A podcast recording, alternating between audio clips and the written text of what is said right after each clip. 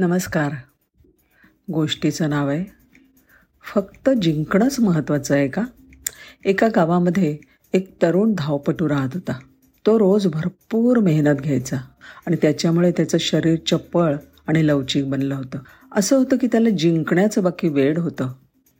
एखादी शर्यत जर त्याने जिंकली नाही ना तर त्याला असं वाटायचं की यश आपल्याला हुलकावण्यात देत दूर दूर निघून चाललं आहे हार त्याला बिलकुल मान्य नव्हती. त्याच्यामुळे तो अगदी जिंकण्याचा कटोकट प्रयत्न करत राहायचा. ह्या वेळेला त्याच्या छोट्या गावातच धावण्याची स्पर्धा होती आणि त्याच्यासाठी तो तयारी करत होता. त्याची स्पर्धक होते दोन तरुण मुलं. मोठ्या तयारीची होती ती सुद्धा. ह्या खेळाची मोठी जाहिरात करण्यात आली होती. त्यामुळे स्पर्धा पाहण्यासाठी आजूबाजूच्या गावांमधनं खूप मोठा जनसमुदाय जमला होता. ह्या तरुण जिगरबाज मुलाविषयी एक हुशार आजोबा ऐकून होते. त्यांना कल्पना होती ह्या मुलाच्या असलेल्या यशाच्या वेडाविषयी. हे आजोबा खूप दूरवरून ही चढाओढ पाहण्यासाठी आले होते. शर्यतीतली तिन्ही मुलं चांगलीच तयारीची होती. कोण जिंकणार याचा अंदाज बांधणंसुद्धा अवघड होतं. पण शर्यतीच्या अंतिम टप्प्यामध्ये ह्या मुलांनी जोर मारला. आणि इतर स्पर्धकांना मुसंडी देत विजेच्या वेगाने त्यांनी अंतिम रेषा पार केली. त्याच्या चापल्याने आणि दृढनिश्चयाने त्याने ती रेस जिंकली. जमावाने आनंद व्यक्त केला. त्याचा जय जयकार केला. पण तो शहाणा माणूस मात्र शांत राहिला. कोणचीच भावना त्यांनी व्यक्त केली नाही. हे त्या मुलांनी पाहिलं. आता दुसरी शर्यत लागली. ह्याच्याबरोबर धावण्यासाठी दोन ताज्या दमाची तंदुरुस्त मुलं प्रतिस्पर्धी त्याच्यासमोर येऊन ठाकले. ह्या दुसऱ्या शर्यतीत सुद्धा मुलगा जीवाच्या आकांताने धावला आणि जिंकला. पुन्हा गर्दीने टाळ्यांचा कडकडाट केला.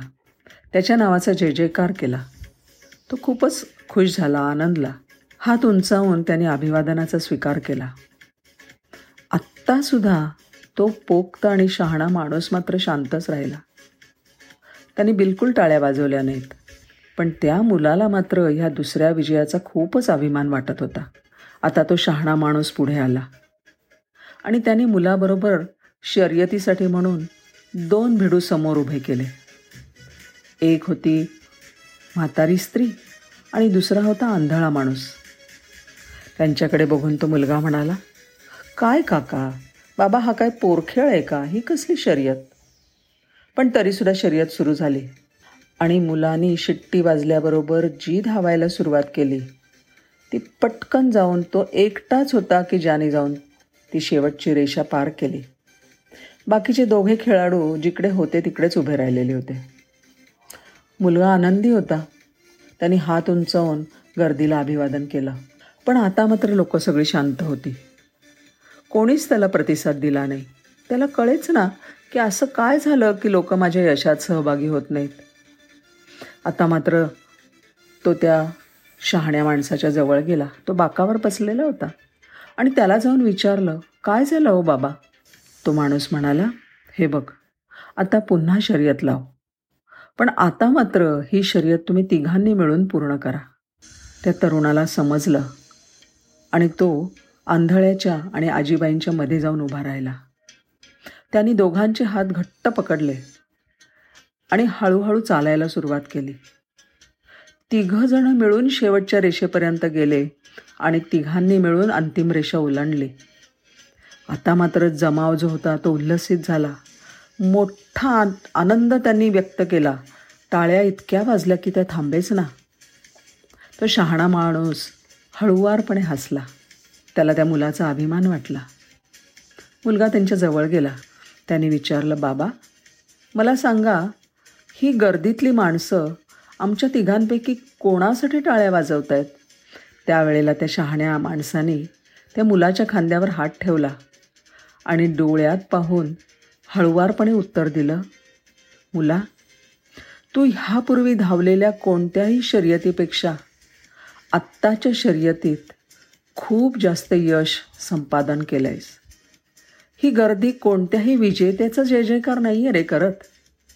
ती तुझ्या इतरांना सोबत घेऊन जाण्याच्या भावनेचा उदो उदो करते अरे राजा आयुष्यभर तू कशासाठी धावतोयस? तुला लागली यशाची भूक.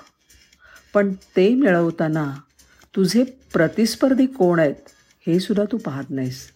हे बघ तू जर सतत सगळ्यांच्या बरोबरच विजयी होत राहिलास ना तर हळूहळू माणसं टाळ्या वाजवणंसुद्धा बंद करतील.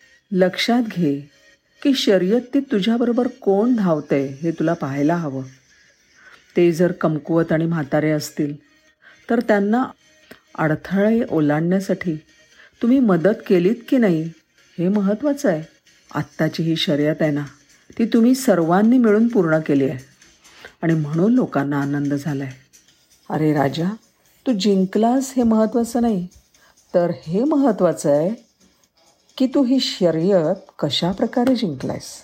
आयुष्य असंच असतं बरं. धन्यवाद.